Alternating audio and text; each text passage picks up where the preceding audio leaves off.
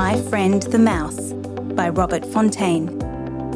The best laid plans of small boys and their pets depend on outwitting parents. A delightful lesson in love and loyalty from French Canada. I made a friend of a mouse. I had never really known a mouse before, and this new comradeship taught me a sad lesson in love and loyalty. Sometimes I took shortbreads to bed to keep under my pillow and munch while I read fairy tales. This was forbidden, but I knew that Maman expected me to do it anyway, and that her only interest in the matter was in keeping her conscience and record clear. So I disregarded the injunction. The mouse, I soon discovered, was gnawing on the shortbreads while I slept. I caught him in the act one morning. Fortunately, Maman had not yet had time to teach me to fear mice. I wished him to remain with me so that I may have him for a pet. Fervently, I asked the Lord to make it so no one would see the mouse and set a trap. But Papa entered my room one night and saw the mouse. Huh? Papa said as a grey streak flashed across the room. What was that? Qu'est-ce que c'est? I said naively. What was that which just now appeared and disappeared? Papa demanded. Me? I saw nothing. You promised to fix my skates. My father frowned and sat down slowly on the bed. But in a moment, he suddenly arose with a bad light in his eyes. He was, I could see, no longer a good, kind man with music in his heart. He was now a fierce hunter. He had discovered the doorway to the mouse's home. It was a very small hole just near a corner. Oh, he shouted like a savage. Is something the matter? I inquired. Aha! Papa exclaimed. He knelt down and peeked into the mouse's home. Don't let him kill the mouse, I demanded silently of the Lord. Fair is fair. I have already twice the number of Bible verses I am supposed to learn, and you have hardly noticed me at all. Papa is Papa, and I love and respect him, but you know, and I know, the mouse is my friend. This was the first time I had ever given the Lord orders, and I was not so sure I had used the most politic method. I tried to engage my father in conversation. What do you think I learnt in school today? I asked eagerly. My father replied without looking up. Very little, no doubt, and that little of more harm than good. I tried hard to think of something else to talk about when suddenly Papa jumped up, holding his nose, and cried, Nom du nom! The mouse apparently had scratched Papa's long nose. I could not help but laugh. You too would be angry if someone sticks his nose in your house, I said. Papa rubbed his nose and came back to the bed, a little confused. He began to repair my skating boot, and I sighed happily, thinking he had abandoned his wild game hunt. Perhaps he had, but the mouse had not given up Papa. Foolish mouse. As soon as my father became comfortably seated on the bed, the mouse walked right out. Not only did he walk out, he stood up on two legs and looked my father calmly in the eye. It was as if he wished to say, Look here, I did not mean to hurt your nose. It was an accident. The boy and I are friends. It is not easy to find a true friend in this world. For a small boy, it is difficult. For a mouse, it is almost impossible. Can we not talk this over, man to man? Alas, my poor father, who understood so many lovely things so well, did not understand the mouse. He saw only a wild animal and lunged for it. The mouse, who apparently knew something of human nature, was intelligent enough to disappear. The next day, there was a trap with some cheese. I stole the cheese in the name of my friendship with the mouse I could not do otherwise. The following day, Papa, seeing neither cheese nor mouse, remarked pointedly, Aha! What a remarkable mouse it is we have here, eh? He eats the cheese and yet he does not spring the trap. I rolled my eyes and tried to look as much as possible like a cherub in the Sunday school pictures. Such a thing is possible for a very smart mouse. Papa looked me in the eye. It is not possible, he said firmly.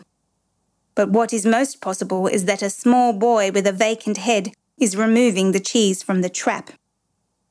What small boy would do such a thing? I inquired. You shall find him in the mirror, said Papa. He then forbade me to touch the cheese.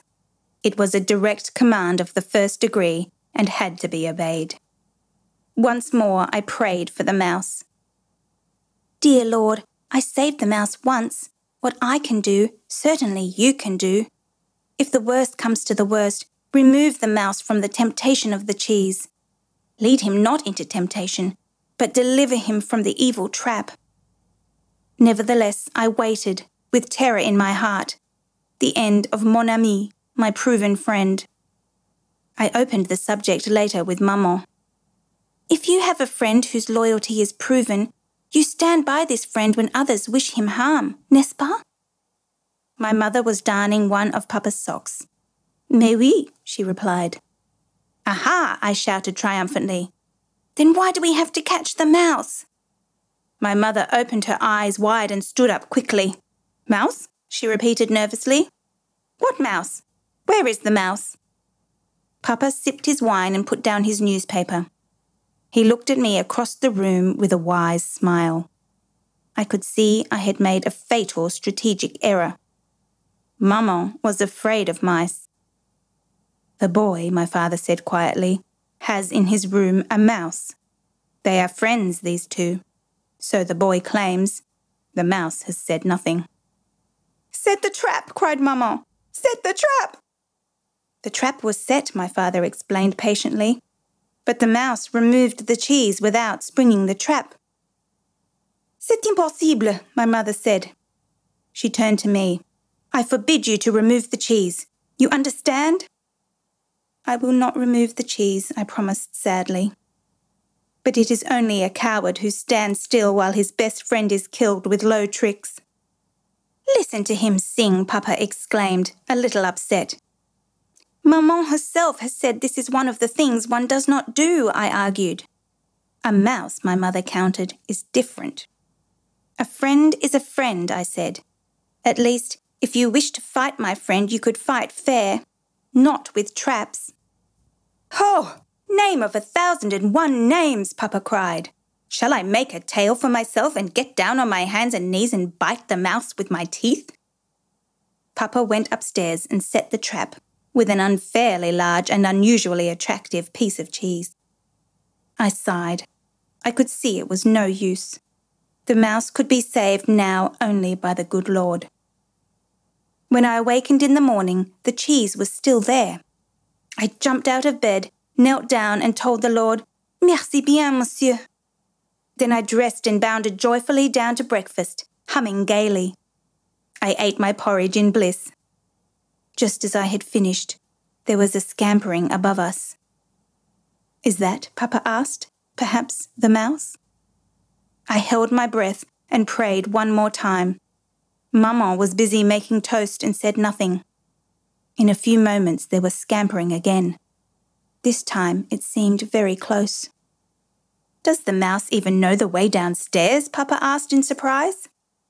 I did not answer him. I busied myself putting jam on my toast. Halfway through the toast, I felt as if something soft had touched my feet. I looked down.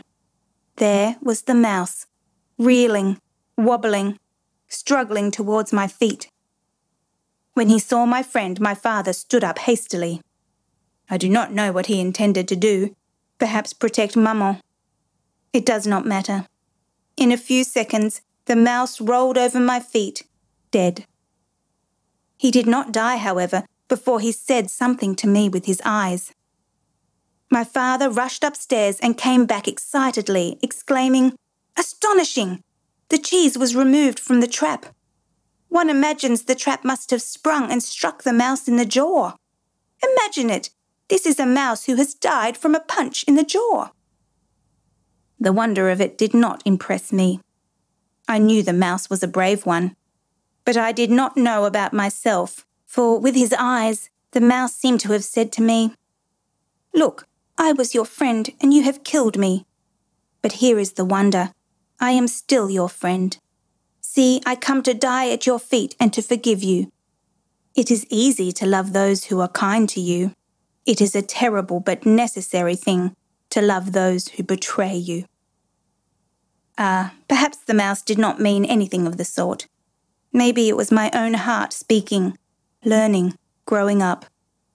Papa, I asked quietly, is there a heaven for the mouse? Yes, yes, Papa said unhappily. There is for everyone a heaven.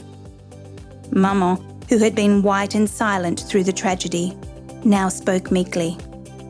After this, let us get a large cat so that such matters will be out of our hands.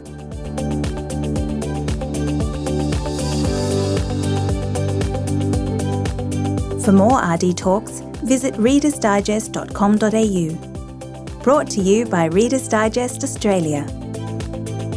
Narration by Zoe Mernier. Sound production by Ricky Price.